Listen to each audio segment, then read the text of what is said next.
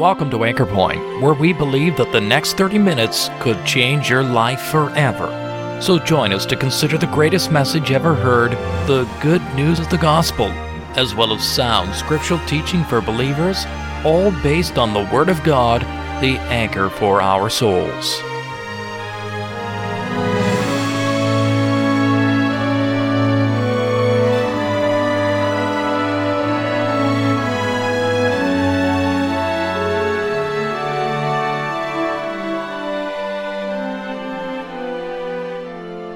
Well, last week we looked at the authority of the Scriptures in the face of a rising tide of anti-biblical skeptics in our world today.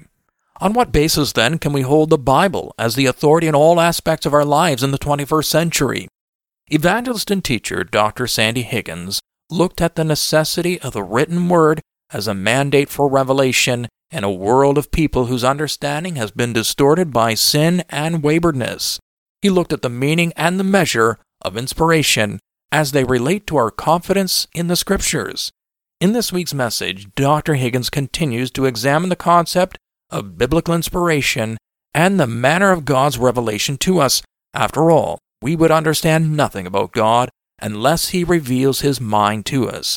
And this He does through the solid foundation of biblical teaching and the instrumentality of inspired writers. So let's listen as Dr. Sandy Higgins continues with this subject from last week. Sometimes I wonder, do we know what we are speaking of when we speak of the Word of God being inspired?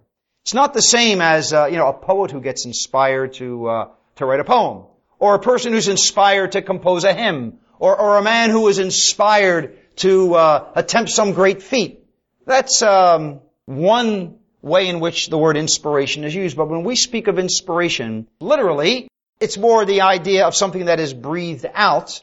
The word really that is in 2 Timothy chapter 3, all Scripture is given by inspiration of God. It really would be better translated, all Scripture is breathed out.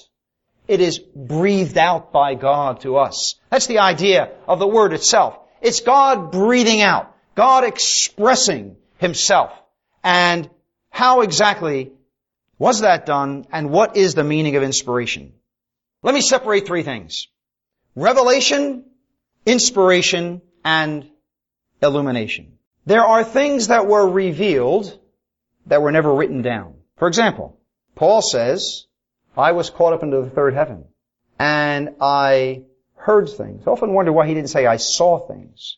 Most of us would think what we would see would be the greatest thing, but he said, I heard things. I can't write them. So he had revelations that he never recorded. So they were never inspired.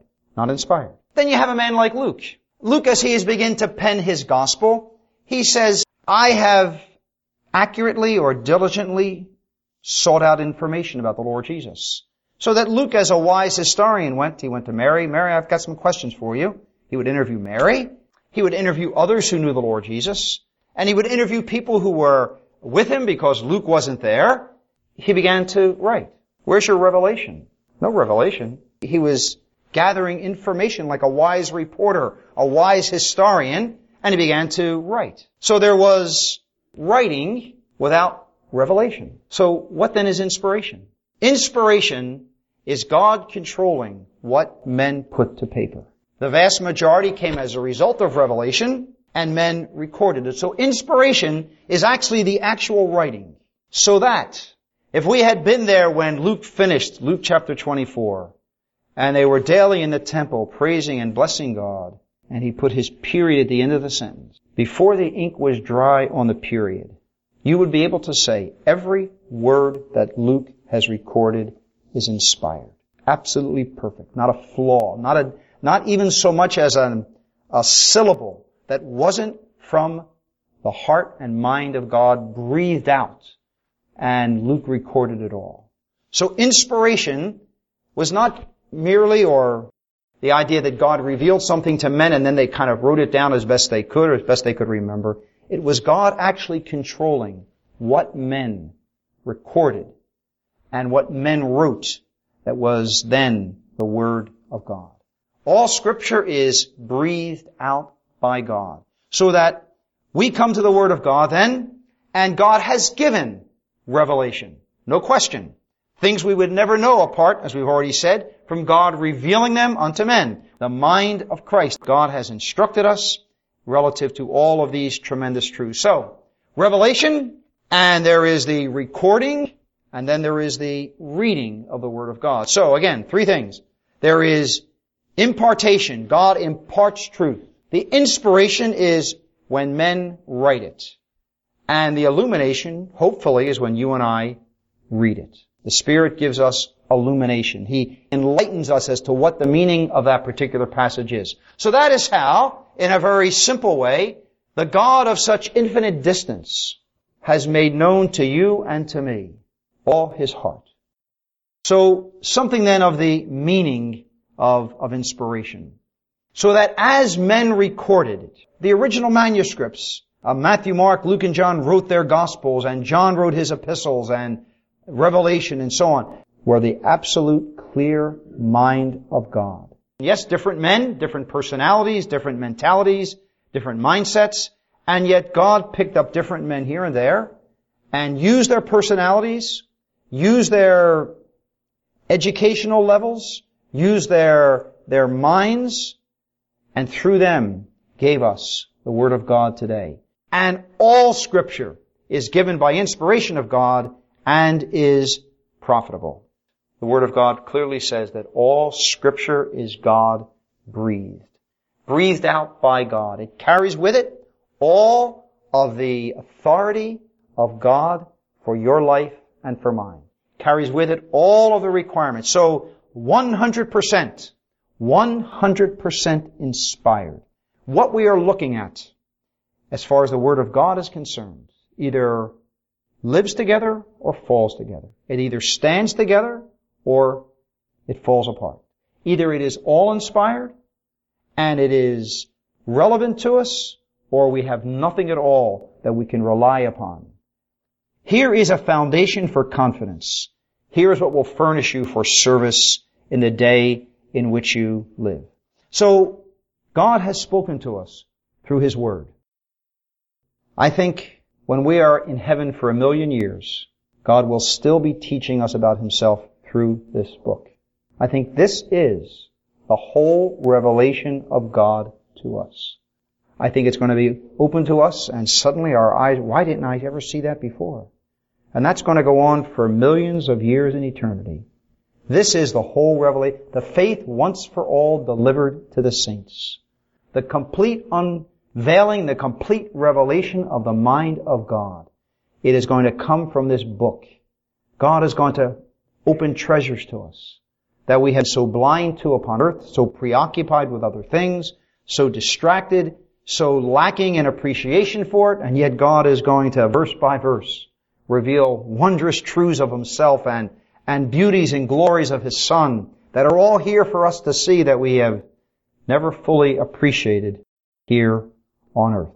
So, something then of the meaning of inspiration.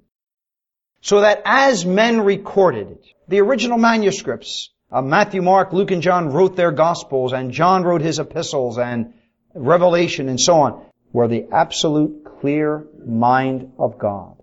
So we have then the meaning of inspiration and something of the manner of inspiration. Yes, different men, different personalities, different mentalities, different mindsets, and yet God picked up different men here and there and used their personalities, used their educational levels, used their minds, and through them gave us the Word of God today. So it did not violate people's personalities, but at the same time, it was accurate from God for us today. But what about now the measure of inspiration? Come back to 2 Timothy, if you will, for just a minute to show you one thing here in 2 Timothy chapter 3. Notice what we read together in verse number 14. Now, follow closely, if you will. Continue thou in the things which thou hast learned and hast been assured of, knowing of whom thou hast learned them. And that from the child thou hast known the Holy Scriptures. Now, just stop there for a moment. When did Timothy live? When was Timothy growing up as a child that he would know the Holy Scriptures? What Holy Scriptures did Timothy know? Well, I think you can just think, Timothy was growing up before the New Testament was written, so When Paul is writing to Timothy and says that, from a child you've known the Holy Scriptures, really it's the Old Testament, the word really would be the sacred, the temple scriptures. So it was that Old Testament that was available to Timothy, and that he was reading and learning from and being taught from. May well be that it carries the idea that as a child he was learning to read and his ABCs, as we would call it, from actually the Word of God, from the Old Testament. So when you're in verse 15, we're looking at the Old Testament, okay? Come back to verse number 14. Continue thou in the things that thou hast learned and hast been assured of, knowing of whom thou hast learned them. What's he referring to there? He's referring to what Paul has written to him. He's referring to the instruction Paul has been giving him through his writings and his epistles. So, verse 14, we have what we would call the New Testament. Verse 15, we have what we would refer to as the Old Testament. Now look at what verse 16 says. All Scripture. New Testament, Old Testament. All Scripture is given. All Scripture is breathed out by God and is profitable for doctrine, reproof, correction, instruction in righteousness, and so on. So what he's saying there is, whether you are looking at the Old Testament or whether you are looking at the New Testament, Paul is saying both together constitute Scripture. And all Scripture is given by inspiration of God and is profitable. The Word of God clearly says that all Scripture is God-breathed. Breathed out by God. It carries with it all of the authority of God for your life and for mine. Carries with it all of the requirements. So 100% inspired. What we are looking at as far as the Word of God is concerned either lives together or falls together. It either stands together or it falls apart. Either it is all-inspired and it is relevant to us, or we have nothing at all that we can rely upon if we discard part of this book. So that in 2 Timothy, what Paul is saying is, in a day of apostasy, in a day of when so many are leaving, he says, here is a foundation for confidence. Here is what will furnish you for service in the day in which you live. So God has spoken to us through His Word. And God's Word carries with it all of His authority to control your life and to control my life. It carries with it the authority of God. But some would say, has God only spoken to us? Has God only spoken to us in His Word? Maybe God has spoken through some other ways as well. So you're going to find people who have other forms of belief, other systems of belief, and they will claim that somehow what they have also has some validity. Just a couple of things. For example, one of the great thinkers of the world was a man named Confucius. Confucian thinking still has tremendous influence in the way people act and the way people think. But Confucius, who lived at about 551 BC, died at the age of 72. He lamented himself what a failure he was, that he didn't even live by what he preached. That, he gave a lot of nice ideas, but he couldn't even live it himself. Really, Confucianism is not a religion. It is how to be moral without God. There's no pretense of a revelation from God, and yet I shouldn't say half the world, probably 30% of the world is influenced by Confucian thinking, and yet he doesn't even make a pretense that what he had was a revelation from God, and he confessed himself. He didn't live anything like what he was teaching other people to live like. What about Buddhism? With all of its professed value and all of its professed effect upon so large a population in the world, sat under a tree and claimed to get a revelation. It's comprised of three things. The three baskets with three main divisions of the canon. And the whole purpose of Buddhism is for men to be liberated from unhappiness and arrive at nirvana and eventually become absolutely nothing, just to be absorbed into the great cosmos and no longer any self-existence, happiness or unhappiness. You just cease to be when you reach nirvana. Tremendous, isn't it? Great. Wonderful. And then you've got Hinduism that we could talk about. The Veda was revealed by Brahma. He was born in a golden egg and lived in it for a year, then divided into two and made earth and heaven. Inherent contradictions and all that go with it. The Word of God, the Bible we hold in our hands, carries with it the stamp of God's authority. If nothing else, there was a man that moved here once that lived on our earth. He said, heaven and earth will pass away, but my word will never pass away. Now you read that quickly. I read it quickly. We kind of go on to the next verse. But I want you to think of what he said. Because there's no other human being that has ever lived that could ever make a claim like that. That what I am now saying will continue to be authoritative after the world has passed away. So now what do you do with that? Here's what he said. He said, destroy this temple, and in 3 days I'll raise it again. He quoted from the first 5 books of Moses. He quoted from the Psalms. He quoted from the great prophets. He quoted from the minor prophets. He quoted all of that. He quoted it as authoritative. He quoted it as what controlled his life, what controlled his movements, and what should have controlled men in all of their movements. And he said, I'm going to prove that what I have said is right. Destroy this body. 3 days. Not that God would raise it. In 3 days, I will raise it. The Lord Jesus showed his power over death 5 times. He had power over death 5 times. Each time, something increasing. There was, of course, the little maid who had just died. Then the young man who had died and probably earlier that day was being now carried out to be buried. Then there was Lazarus 3 days in the grave. Then there was the Lord Jesus on the cross who dismissed his spirit. But the greatest was left for last. That in death, he had power over death and raised himself out of death. It's incredible, isn't it? Not just that he alive could raise a dead person, but in death had power over death and raised himself from the dead. He says, I'm going to prove that what I have said carries the authority of God. Here is the proof. Everything I have said is true, and I will put my words to the greatest test. I will fulfill them when you have done your very worst to me, when you have placed me into death and put me in a tomb.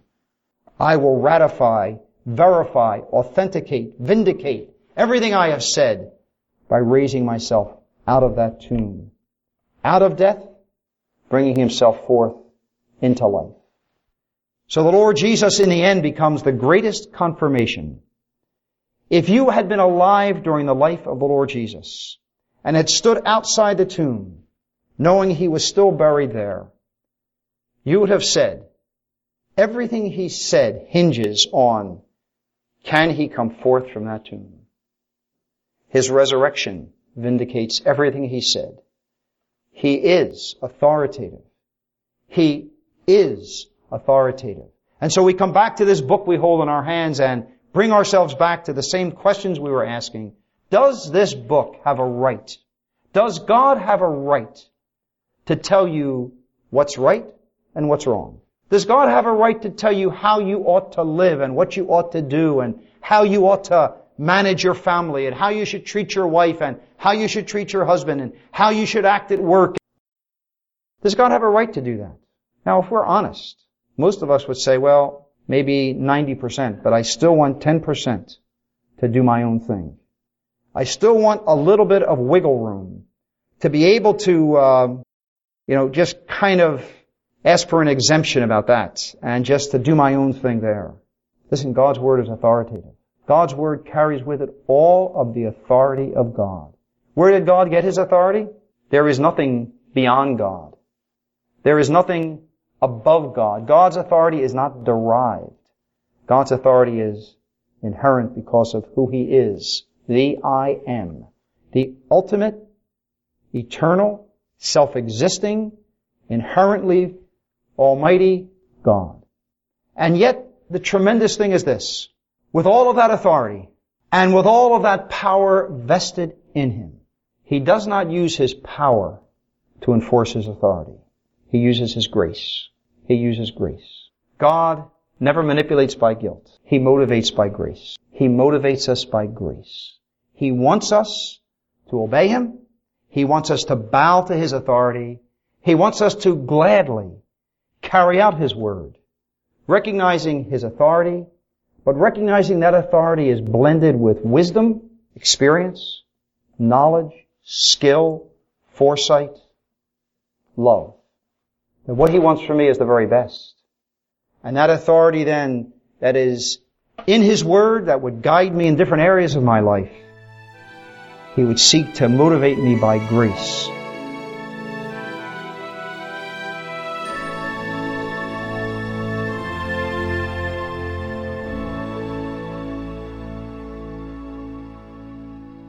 Yes, my friend, the ultimate authority and power standing behind the Word of God is the Lord Jesus Christ Himself.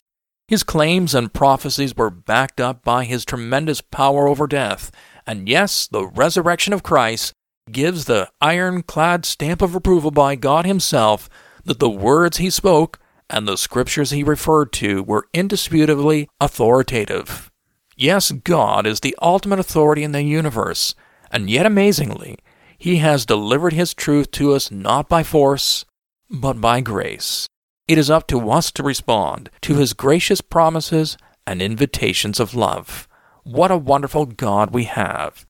If this or any of our Bible messages here at Anchor Point has made you aware of God's interest in you, or if you'd like some literature or a visit that would help you to understand these important truths, why don't you drop us a line at email at anchorpointradio.com. We'd love to hear from you. We're glad that you were able to join us at Anchor Point today. Anchor Point is sponsored by believers in Christ who are meeting at various gospel halls. Each of these Christian assemblies holds gospel services every Sunday, as well as other meetings such as regular prayer and Bible studies throughout the week. No collection is ever taken, and a very warm welcome awaits you. If you've been challenged by today's message and would like to know more about the truth of the gospel, or of gathering under the name of our Lord Jesus Christ following New Testament principles, take a look at our website at anchorpointradio.com.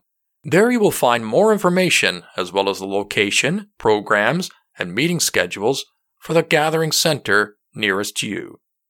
My name is John Sharp, and thank you once again for listening, and we invite you to join us again next week at the same time for Anchor Point, where we believe that Christ alone is the anchor for the soul.